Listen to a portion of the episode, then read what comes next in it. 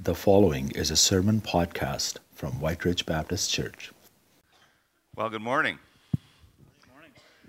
This is an interesting scene. So we were uh, all getting together and uh, praying before the first service. Everyone that's involved in the service gets uh, gets around there and prays. And these seven dwarfs came up and uh, and uh, joined in the prayer time. And and uh, you see you see the worship team. Their eyes are darting back and forth, thinking that, oh, oh, who's who's helping with the worship today? And someone whispers, uh, well, we're the can-can line. And, and then someone answered, whispered back, no, you're the can't-can't line. So, but that was how the morning started, and uh, we had a good time in the first service. Um, this is a group of folks who are uh, involved in the campaign. By, uh, by no token are the only ones that are involved. There are so many people involved on, on so many committees. But we thought at this point in time it would be a really good opportunity to answer those what questions. You know, this whole giving thing has been an interesting journey so far because, um, you know, it's a very individual, uh, individual challenge to all of us. You know, what are we going to give? How are we going to lean in? Uh, what is God telling us uh, how we can get involved in the building of this new facility, but the building of the church as a family as well? And at the same time, it's a very much a community event where we have to encourage one another. It's kind of like we're setting up the race course, and then we're all of us, we're running along with you to see where God will lead us. And God is certainly in charge, and we've never lost sight of that at all. But these gentlemen here are going to answer some questions that will just, I think, the ones that may have been on your mind. Um, and I would encourage you uh, to uh, in, engage in conversation uh, and, and come up and say what you think, and let any of these gentlemen, myself, um, uh, have any questions that you have or, or even ideas and challenges that you have for us as well. The first question uh, is for Terry, Pastor Terry, and um, I, I, think it's his fault that we're in this time. Uh, not at all, but uh, it, was he, it was him in prayer, in, in seeking God's guidance, that determined that, you know, we should probably start thinking about building on that land. I just wanted to um, hear how, you, how that came about in your mind, Terry. Okay. it was about two years ago Two years ago. two years ago. That's not okay. It was about two years ago. Um, I began to feel uh, restless, and uh, I felt um, as though that property was either going to be part of the vision of this church moving forward, or it was going to be an impediment to this church moving forward. Um, I felt that uh, we as a church could, could become stuck, or we already were stuck. And uh, that whole property uh, was, was such a, a big elephant in the room that, that it wasn't allowing anybody to think about vision or ministry beyond it.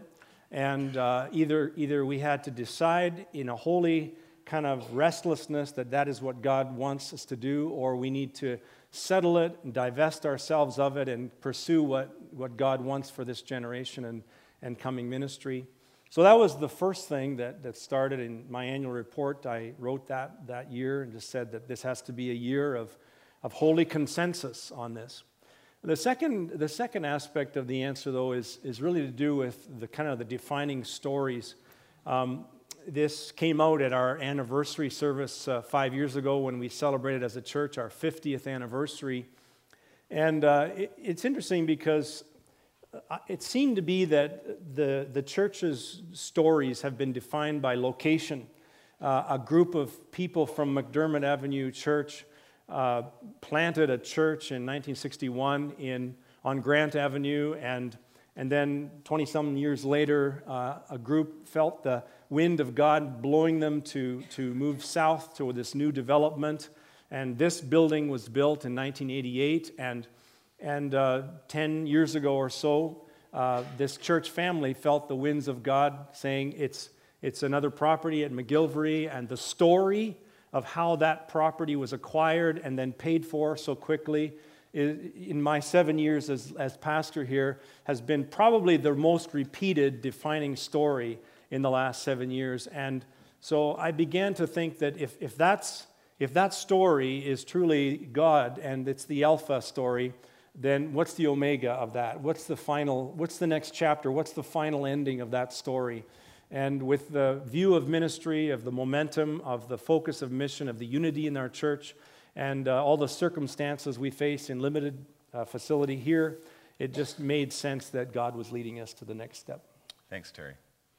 So Chris Karam is, uh, leads the, the building committee and has been almost as, as longly, involved, longly involved in this uh, mission as, uh, as Chris and as, as, Terry has been. And so, uh, Chris, you've, uh, you've worked with a great committee. You've done a lot of hard work for us, and we really appreciate that.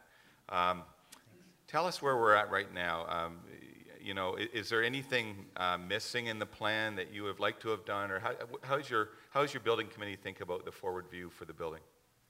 Well, the the committee has really worked hard to ensure that uh, both our, our short and long term needs have been met. Uh, one of those longer term needs is the addition of a of a second story that we have uh, uh, roughed in just for now, uh, just above the kitchen and children's ministry area. And uh, what we what we plan is just in case uh, down the road we run into space limitations as we have in the past, this would be a, a really cost-effective way for us to um, finish that space off, accommodate more people, so that we can continue to build the ministry and then eventually afford that second uh, phase.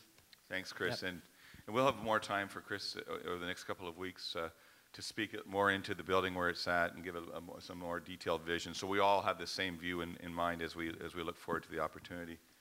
Um, Dave uh, is responsible for all our finances. He's our CFO, kind of in a way, for the church, and uh, and his job is to make sure that things work into the future. So he's been doing a lot of work in projecting that. But one of the things that we're going to need is some financing uh, for the building to make. It's going to be you know, we'll sell this building, we'll raise some funds and get some financing. That will, the three of those things together will, will meet the need. Uh, Dave, um, we're, we're talking to lenders, and what's their view of this whole opportunity for us? Are they, are they pretty positive about it? Can you give us some insight into that process? Sure, I would say it's uh, very positive. Last month, uh, Bob Fast, Fast uh, led a team of Chris Karam and Gary Schellenberg and myself, and we went and sat down with the, the credit union and laid out uh, the plans for the building and the plans for fundraising. And it was a very positive meeting. They followed up with a discussion paper that detailed how they would be willing to uh, support us in our plans. And so I believe the ball is back in our court now as we go into the capital campaign uh, in earnest to determine how God is going to use us to, to meet those numbers in the financial um, report, the funding plan for the new building. Excellent. Thank you very much. On to Bob Fast. Now, Bob has been doing a number of things in the campaign, but one of the things he's responsible for is giving leadership to the small group uh, information meetings. And uh, Doug mentioned that in the, in the announcements today. But, Bob, um, when, I, when I go to one of these meetings, what will happen? Is it scary? As I said earlier, it's only scary if you're there, John. just, just joking. John's not that scary. Um, these are going to be uh, really great opportunities for, for all of us, and, and I really mean all of us, to participate in a conversation. Uh, what, we were, what we want to have happen is, uh, is everyone to be able to get informed and inspired and, uh, and really to see uh, how God is leading them. And this is most effectively done in a group of, of six to, I think we said, uh, maybe up to 20 people. Uh, but we really want to, every person in the congregation to, to become part of this discussion. So if you're in a life group, we'll be uh, visiting your life group, uh, but we also have a bunch of sign-ups uh, for, for meetings here in the church. And uh, one thing I just want to make sure that you feel comfortable about, because sometimes it can be scary if you think that you're going to be um, confronted with a question like, uh, so how much are you going to give? That's not going to happen in this meeting. Uh, the question is between you and God we, we will not be asking anyone to make any commitments in these meetings. It's, it's really a conversation. Thanks, Bob. So, George is the best dressed man on the panel. And, and um, if you get close to him, he even smells good. So, um, uh, that's uh, my tip for the morning. Um, George is our VP of Fun, and uh, we have a big uh, event coming up on October the 29th. It's the, uh, it's the main event. Um, George, let the folks know what to expect, who should come, that type of thing. I want to tell you that uh, the main event is happening on October the 29th, And I want each one of you to circle that on your calendar because it's going to be an amazing evening. Uh, we've got lots of good things planned uh, for the adults. There will be lots of fun, food, fellowship, and a real time of celebration of what the Lord has already done and what He will continue to do in our midst. And as Bob said earlier, uh, you won't be hit up for uh, a pledge or a donation that evening. Just come and enjoy the evening and uh, hear what the Lord is doing. Thanks, George. Now, uh, some of us have, uh, have, have young children or, or grandchildren. My, I'm, my grandchildren's stage. Um, should we get babysitters to come or should we bring them along? How does that all work? I'm glad you asked that, John, because a lot of us have children and they are the generation of the future. And so we have got a really exciting program put together for them. Uh, I know your kids will have a blast that night. And so, all of you that have children, make sure they don't miss it because they're going to have a great time, as the adults will as well. Thanks, George. Um, we didn't plan this ahead. It's amazing how it's all going. Um,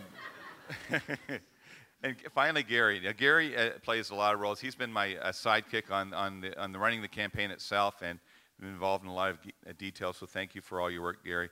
Gary is the one. Uh, he has a donations chair. So Gary's job is to figure out if we have enough money to proceed and, and, and then follow up on those pledges afterwards. Um, Gary, maybe give a, a sense to uh, the people about how that's all going to work, and maybe end it off and just say if there's one, um, if there's one prayer that you would have uh, for all of us in this this time, what would that be? Uh, thanks, John.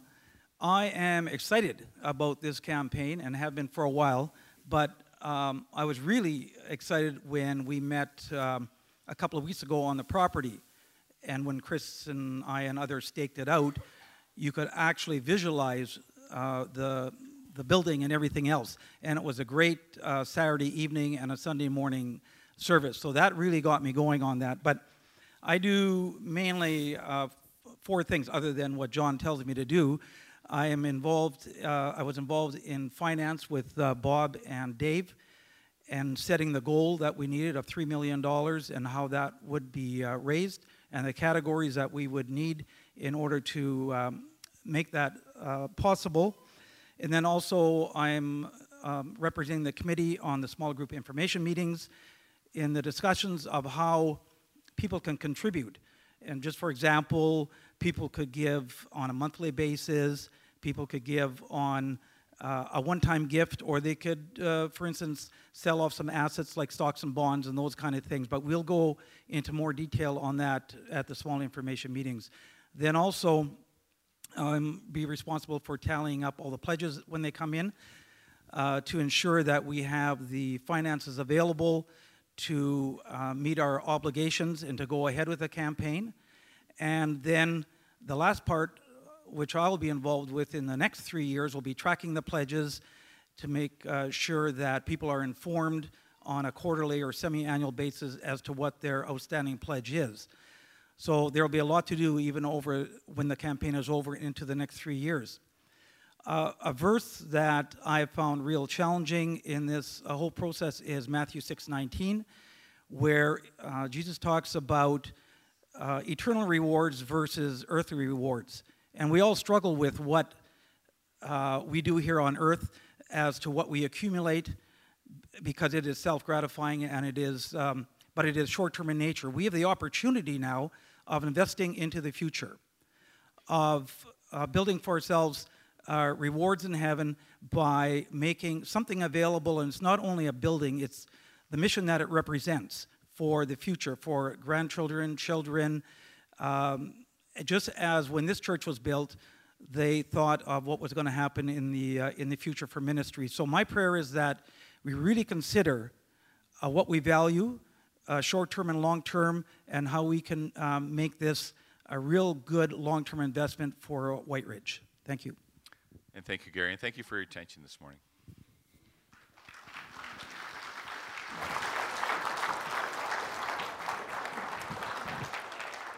Amen.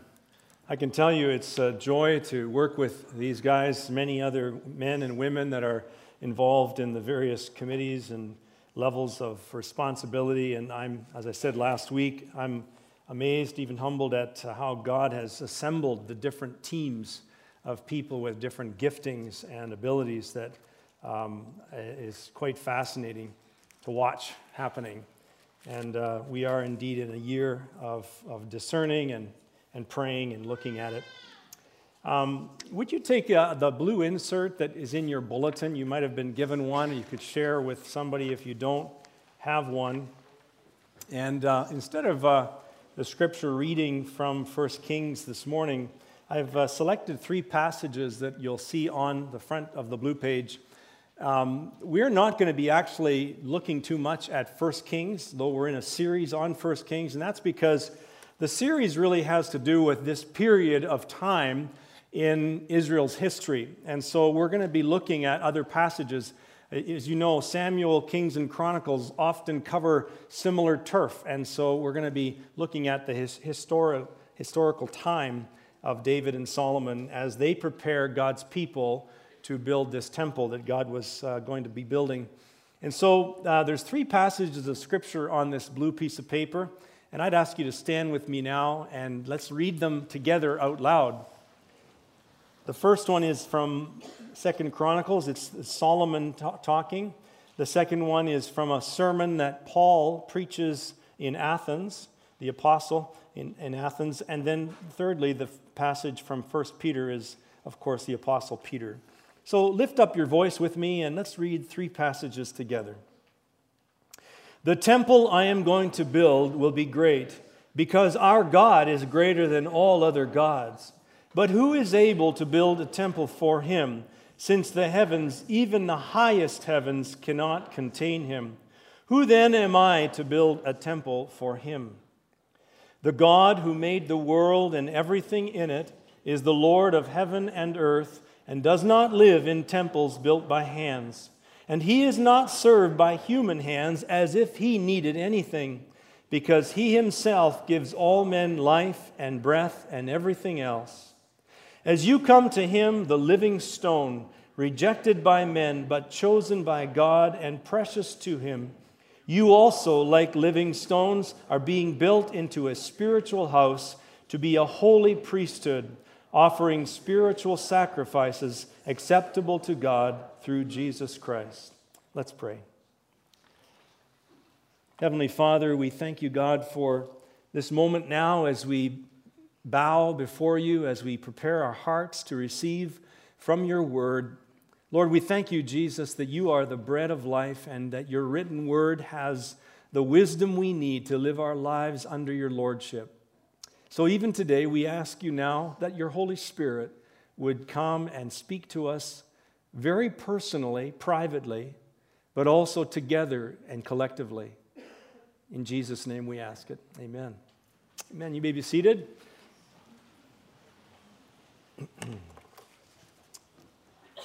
well, I want to begin by uh, stating something that is kind of an overarching principle that uh, must govern all that we are doing as we get into studying about the temple and Solomon building the temple. Uh, we might find ourselves getting down into the weeds as we talk about furnishings and and uh, dimensions and, and significance, how the temple pointed back and how the temple would point forward and, and all of its symbolism and so on. Uh, before we do that, though, we must remember that God's purposes on earth have never changed, and they were what they are before the temple, and they were what they are during the temple building, and they are what they are since the temple building. God has always had one purpose in mind. And really, it comes out in, in uh, Genesis and Exodus. Uh, we come out, it comes out, for example, in Exodus chapter 25, when we see that God is saying to Moses, uh, it's time to build a tabernacle. And of course, the tabernacle is the, the uh, tent like structure that the temple eventually became as a permanent structure built in Jerusalem. And when God was talking to Moses about the purpose of the tabernacle and later the te- temple, he said this He said, uh, Have them make a sanctuary for me that I may dwell among them. That's it. That's the purpose. That's God's purpose Forever and ever, amen. It was before it, it will be forever. That's God's purpose. See, God wants to dwell among us, with us. He wants a relationship. He wants to be among us. He, holy God, without sin, wants to come down and be among us, and we are sinful. How is that transaction supposed to work? The temple was the solution, and David and Solomon began to learn about that. Jesus came in John chapter 1, it says, For the Word became flesh. God came down and He dwelt among us. He tabernacled among us. And we have seen His glory of the one and only from the Father. And so God had to prepare his people for this incredible encounter if his people were not going to be consumed with the holiness of God. And so that's what God is all about. God is always the pursuing God. God is always the initiating God. God is always the one who takes the first step. God is always the one that even when Israel or you and I are wanting to wander away or hide in, in controversy or sin or whatever, God is the one that takes the steps to pursue us. He's a pursuing God. Remember in, in, the, in the creation account in Genesis chapter 3, after Adam and he, Eve had sinned, it says that God and Adam and Eve used to walk in the garden, had fellowship, relationship. He dwelt among them. And then one day God came along walking, and Adam and Eve heard God walking in the garden, and they hid. They now were conscious of sin and separation from God. And it says in Genesis chapter 3, verse 9, that God came walking and he called to the man, Where are you? God's calling every one of you every day. Where are you? He's leaving post it notes all over your life saying, I'm here. Are you here with me? Can we, can we do this together, this life? He wants to dwell with you, among you, in you. He wants to be your best friend. That's God. He's a pursuing God. He's never been anything else. The temple is all about God pursuing his people. God began with that in Adam and Eve. God continues on. In my own personal testimony, God has been the pursuing God. When I was in grade 9 and 10, if you'd have known me in grade 9 and 10, you would have seen a religious boy on the outside, and yet I was living a double life. I was seeking to have the fun that my friends were having. I wanted to go and and smoke up. I wanted to try alcohol. I wanted to do that stuff. And, and I was a duplicit man. I was a double minded man, unstable in everything I did. And I cannot account for what happened in grade 11. I cannot account for it. There's nothing that I changed except that God came pursuing me. And all of a sudden, and I can say it all of a sudden, I, I be, this book became so important to me. I, I would come home from school and read this book until supper time. And my friends that were doing other things, I saw them as lost. And my, my friends, uh, I had to realize that I couldn't walk down the same road as them and so on. God was pursuing me.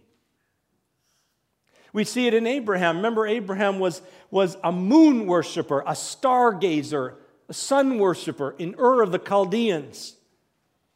And God pursued him. He went there and he said, I, I want you to go to the land that I will show you, and I will make you into a great nation, and you'll be my people. And Abraham obeyed. God pursued Abraham.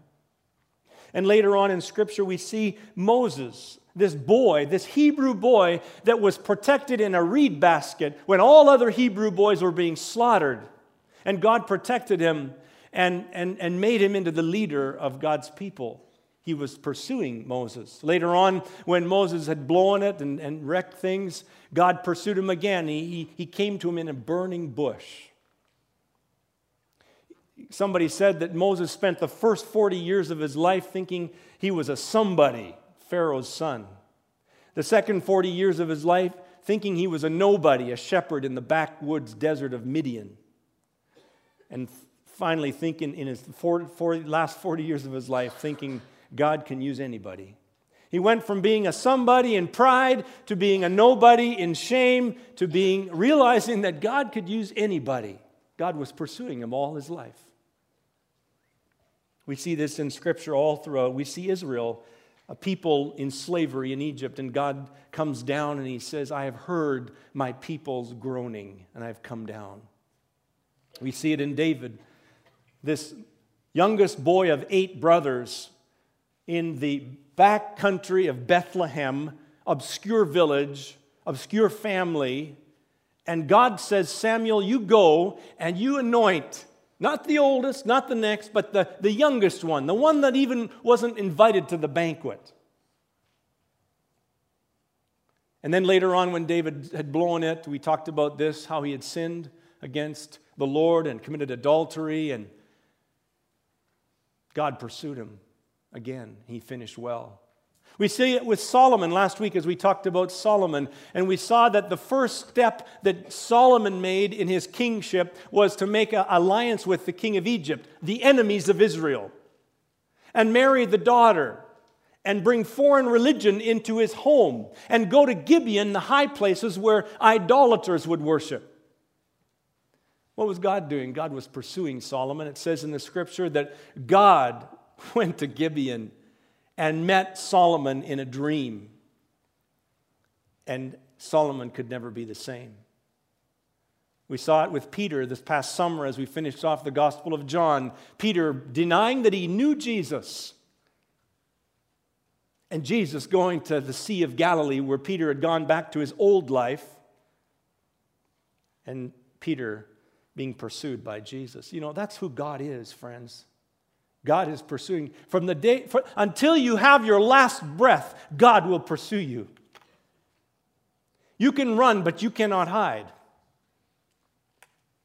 That's the kind of God He is. So that's what the temple's all about God pursuing His people. I want to share three things this morning with you, and if you could start with me, we're going to look at a motive a mission and a means, and we're going to understand that for God's people to be ready to build up the temple of the living God on earth at that time, in that old covenant era, God had to prepare their motive of their hearts, the, the focus of their mission, and the means by which He would fund and prepare and build the kingdom that He was going to build. So let's begin by looking in our Bibles at 1 Chronicles chapter 17. If you have a device or a Bible uh, with you and you want to turn to it, 1 Chronicles chapter 17. And I want to read one verse, incredible verse, that jumps us into understanding motive. 1 Chronicles chapter 17 and verse 1. It says, After David was settled in his palace, he said to Nathan the prophet, Here I am living in a palace of cedar, while the ark of the covenant of the Lord is under a tent. Now let's just take a pause there for a moment and think about this. What's in the mind of David in this verse? What's going through his heart in this moment? David is sitting in the luxury of a palace that he has just built for himself. He's got the comforts that the best technology could provide in that time, and he is enjoying it. And one day, because God's giving him peace on all sides, slowly, he's got less fights to do and so on, and he's enjoying, he's resting back, he's got surplus and comfort. And he thinks one day, here I am sitting in this luxurious palace, and poor God Poor God only has a tent. I know what I'm going to do. I'm, I'm going to do the charitable thing. I am going to go and build a house for God. Now, I'm not reading in too far here because we're going to see God's response to David if you'll read on with me. It says in verse 2 Nathan replied to David, Whatever you have in mind, do it, for God is with you. And that night the word of God came to Nathan, saying, Go and tell my servant David, this is what the Lord says You are not the one to build me a house to dwell in. I have not dwelt in a house from the day I brought Israel up out of Egypt to this day. I have moved from one tent site to another, from one dwelling place to another. Wherever I have moved with all the Israelites, did I ever say to any one of their leaders, whom I commanded to shepherd my people, Why have you not built me a house of cedar? Voice inflection added for effect. I mean, it, it, it is so clear. God is saying to David, David, time out. I don't need your charity. I'm not really that concerned about the physical structure that you put me in, in the Ark of the Covenant. I mean, David, has this ever been a concern of mine, really? Am I not more about my people than the tent and where it goes and how it's taken care of. And it goes on to say, in fact, it's an incredible passage. We won't read it all. He starts in verse 7 by saying, Now then, tell me, tell my servant David, this is what the Lord Almighty says I took you from the pasture. I took you from the pasture, from following the flock and and he goes on to talk about I, I, I took care of all your enemies. I did everything that you ever needed. I am going to make your name great, and there's not going to be a king greater than David. And I'm going to carry your lineage on forever. And he talks about that, and we know, looking back, that it's about the son of David, Jesus Christ, that he's talking about. But what does he say in verse 10? At the end of verse 10, what does God say to David? He says, I declare to you, the Lord will build a house for you. I love that. David is saying, Poor God, I'm going to build a house for him. And by the end of it, God is saying, David, I'm going to build your house. This is incredible. This is talking about motive here. This is talking about heart motive. God is getting at the heart of things here. God is never in debt anyone. God does not need our charity. God is never beholding. God is never dependent. Everything we have is from God. It comes from Him. It's for Him. It's unto Him. And when we understand it, we respond like David does later on. You'll notice chapter 17 and verse 16. Then King David went in and sat before the Lord, and he said, Who am I? O Lord God, and what is my family that you have brought me this far? He gets it. He starts to say, Oh God, I'm sorry. What was I thinking? That, that I could do something for you, that you need me, that. And then he goes on, and, and the key he says is 20, verse 20 There's no one like you, O Lord, and there's no God but you, as we have heard with our own ears, and who is like your people Israel, the one nation on earth whose God went out to redeem a people for himself. You see, God's all about the people. And David gets it. David realizes okay, it's not about the structure, it's about the people of God. Some of you are old enough to remember what took place in January 20th of 1961. Okay, I know I've limited, limited, eliminated most of it. And the 35th president of the United States was giving his inaugural address. John F. Kennedy. You remember the, remember the saying? Remember that famous quote? Ask not what your country can do for you. Instead, ask what you can do for your country. You know what God's saying in here to David? He's saying, David, ask not what you can do for your God.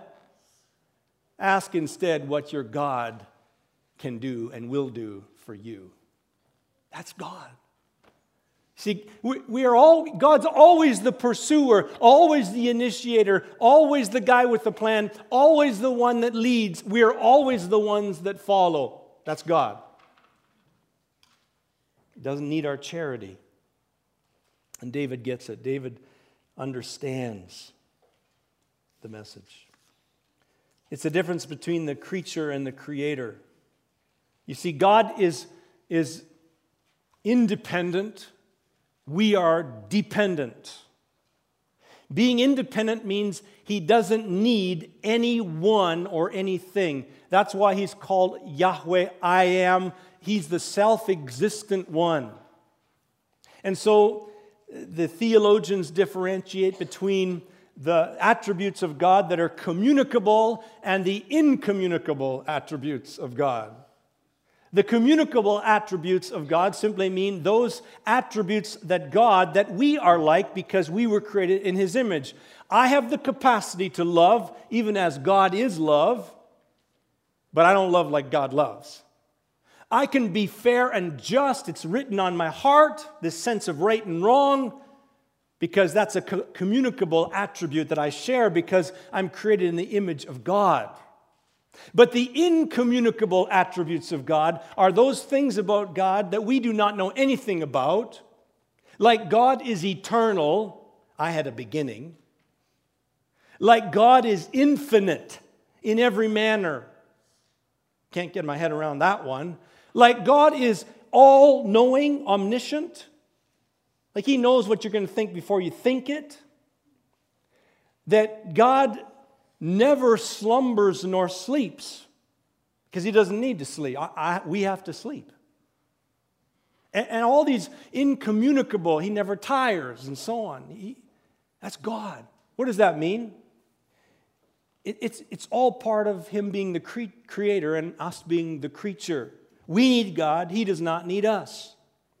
If I stop thinking about God all this week, does it change anything about God? No. If God stopped thinking about you for one millisecond, you would be ashes. You'd be done. That's God. And that's the difference between God and us. Matthew Henry, quoting the Apostle Paul, said, Our testimony is, but by the grace of God, I am what I am. And God's testimony is simply, I am self existent one. So David has it right here. David understands motive. David understands. I don't build for God, God's the only builder. And when we understand what He's doing and the grace that He's given us, we just want to be part of what He's doing. That leads us to our second point, and that is that not only is God the builder, but God's building a people, not, not physical structures. Though God told David that it would be his son Solomon that would build the temple, he wanted to remind them what he was really all about, and, and that was a people. We just read 1 Chronicles 17, verse 21, how he's, he's talking about redeeming a people for himself. The scriptures that we read at the beginning of the sermon also talk all about that. It's all about the people that God is redeeming. And whatever God does physically in this world is all ultimately about the people that will be influenced to, to come into his kingdom and be worshipers forever. It's like you going to a theater, a drama, and you're, you're at the, the Manitoba Theater Center or somewhere, and, and you've gone for what reason? You've gone because you've heard about the play or you heard about one of the actors or actresses and, and you just, you just want to go and you heard about the storyline. You like the story, you've read it, or you saw a movie about it or something. And you're going because it's all about the, the things that's happening on the stage. You don't go to, to a, a play because the set is, is supposedly really neat. You see, the physical structures are, are the set. And if, if the play is worthwhile, then the play is worth going to, regardless of what the set looks like. And if it's not worth going to, it doesn't matter what the set looks like. It's not going to make you pay the 50 bucks or whatever it is to get there. It's the same with God. God's concerned about what's going on the stage of his kingdom, his family, his people. He come down to dwell with us. He wants to know what's going on. And if you're going to put the backdrop in at McDermott Avenue or Grant Avenue or Scurfield Boulevard or McGillivray, I don't care, God says, really, unless it really impacts what's going on on the stage and there's more people going to be involved in my kingdom. Then I care. And that leads us to our third point, which has to do with Not only is God the builder, not only is He building people, but thirdly, He's using people to build people. He is involving people in the building of His kingdom. And He does that in all kinds of ways. He does it with our resources, because where your treasure is, there your heart will be also. And so we notice, and we don't have time to do this, but we notice way back in First Chronicles chapter 22, under David's reign, we see in chapter 22, David makes preparations for the temple. He's already gathering. It's not just that he's gathering from his, his uh, Israel's treasury. You know, they go and fight the Amalekites and they take all the gold and silver. They go to the Philistines and they take all that stuff. And they got this enormous treasury. He's not just talking about that and making furnishings and and uh, architectural stuff. But he goes on to say in chapter 28, he talks about his own personal commitments. And in chapter 29, it says, in this passage, he says, The task is great because this palatial structure is not for man but for the Lord God, and with all my resources I have provided for the temple of my God. In verse 3, he says, I have given my personal treasuries of gold and silver. In verse 6, it says, Then the leaders of families, the officers of the tribes of Israel, the commanders of thousands and commanders of hundreds, and the officials in charge of the king's work, they gave willingly. You see this trickle down effect. And then in verse 9, look at this. It says, The people rejoiced at the willing response of their leaders, for they had given freely and wholeheartedly to the Lord. David the king also rejoiced greatly. You see, it was all these people David, the leaders of David, the people of David's kingdom. And then into Solomon, we go 1 Kings 5 and 6, 2 Chronicles 1, 2, 3. These are passages that talk about then Solomon also and the people under Solomon's reign coming and giving freely. You see, God had redeemed a people, and in response to their redemption and the shepherding of God upon them, they just say, God, you're the king, you lead. All we have comes from you, it belongs to you.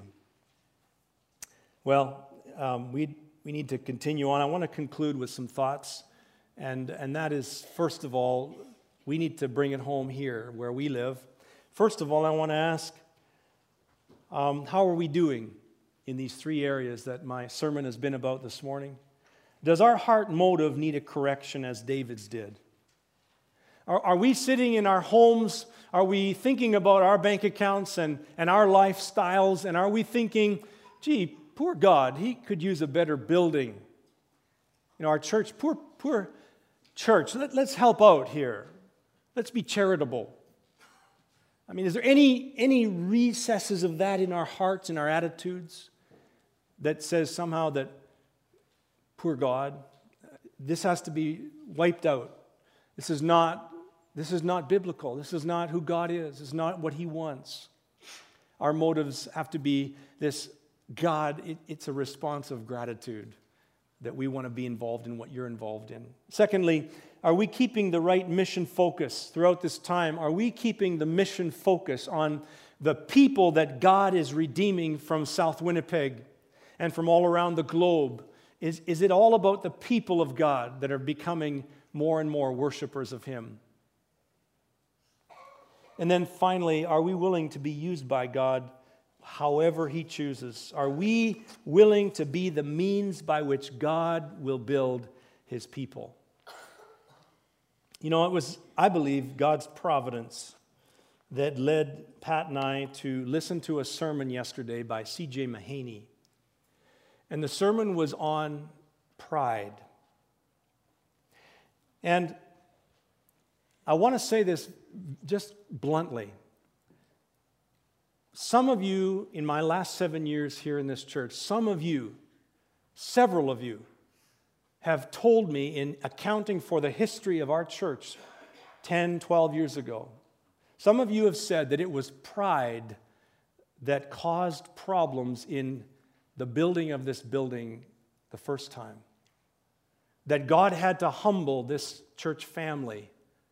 That's not my words, these are the words of several of you.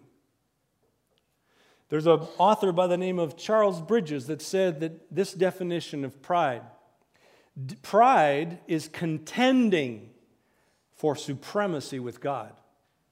So here's, here's God, the supreme one, Lord of lords over the church.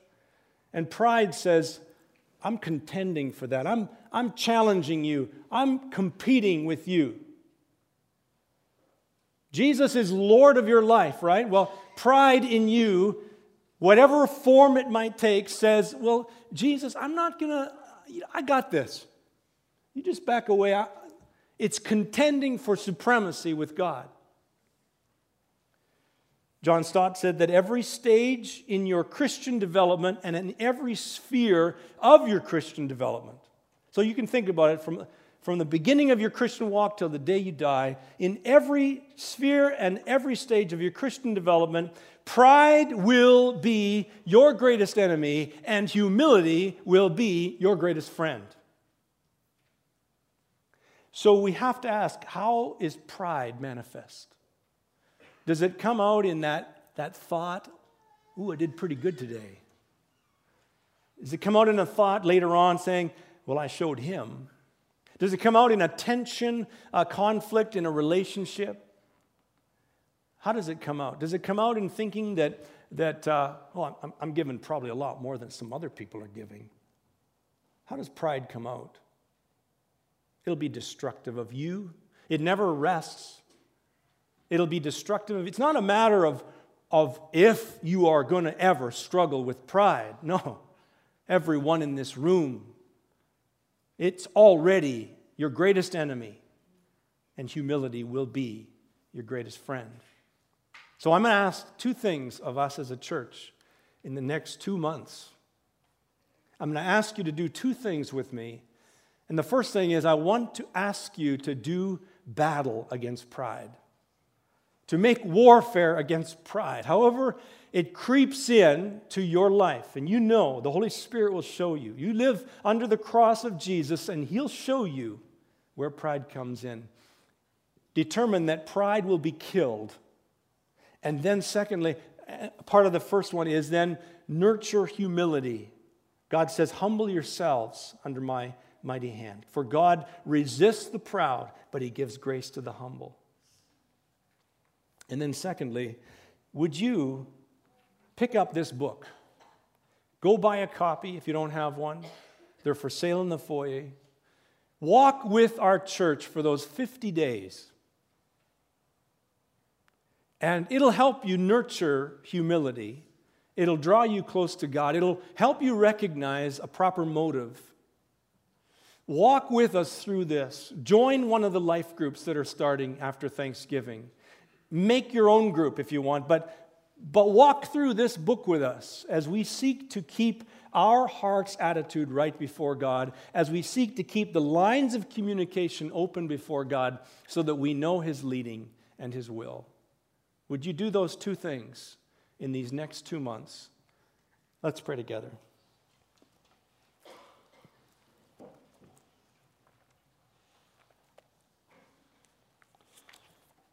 We read in Isaiah chapter 66 This is what the Lord says Heaven is my throne, and the earth is my footstool. Where is the house that you will build for me? And where will my resting place be? Has not my hand made all these things, and so they came into being, declares the Lord? But here, this is the one that I esteem he who is humble and contrite in spirit and trembles at my word. Well, Father God, thank you for uh, your word today, this morning. Thank you, Lord. I am, I am humbled to be one of the shepherds in this church family. Um, Father, I thank you for calling us into service and to, into this season of time.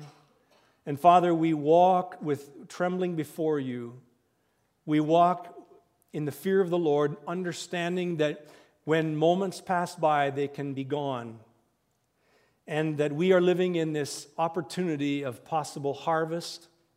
God, we, we acknowledge you as the sovereign Lord, the, the King over all, who is not dependent on us for anything. We acknowledge you today, oh God, that, that you, if, if you decide to build your kingdom in Winnipeg, you will do it, Father. And you could easily pass by Whyte Ridge Baptist Church and do it. Father, we don't want that. We ask you, we, we plead with you, be merciful. Hear our prayer. We want to be a humble people. We want you, oh God, to not pass us by, but to use us in the building of your kingdom for, for more souls that yet need to be saved and the body of Christ that needs to be built up in this city. God, we ask you, eh, help us to be humble before you. Forgive us our pride.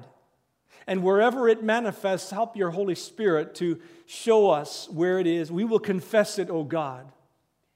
We will humble ourselves before you. We will seek to walk as creatures before our Creator, as those who are dependent on you. And we will treat our resources as, as those things that you have blessed us with, not only for the blessing of our own lives and families, but also for the building of your kingdom. And we will give to you, God, not out of charity, but God, out of a heart of gratitude, wanting to be part of what you're all about, O oh Father. Would you hear our prayer today, O Lord? Would you help us in these next few months as we discern your leading, as we seek your face, as we read together, and as we pray together, as we plan together, as we dream together? Father, help us to know your will together. And we'll give you praise, and, and all the glory will go to Jesus Christ, who is the same yesterday and today and forever. Lord, bring your kingdom. Let your will be done on earth, even as it is in heaven. And we'll give you the praise. Thank you in Jesus' name. Amen.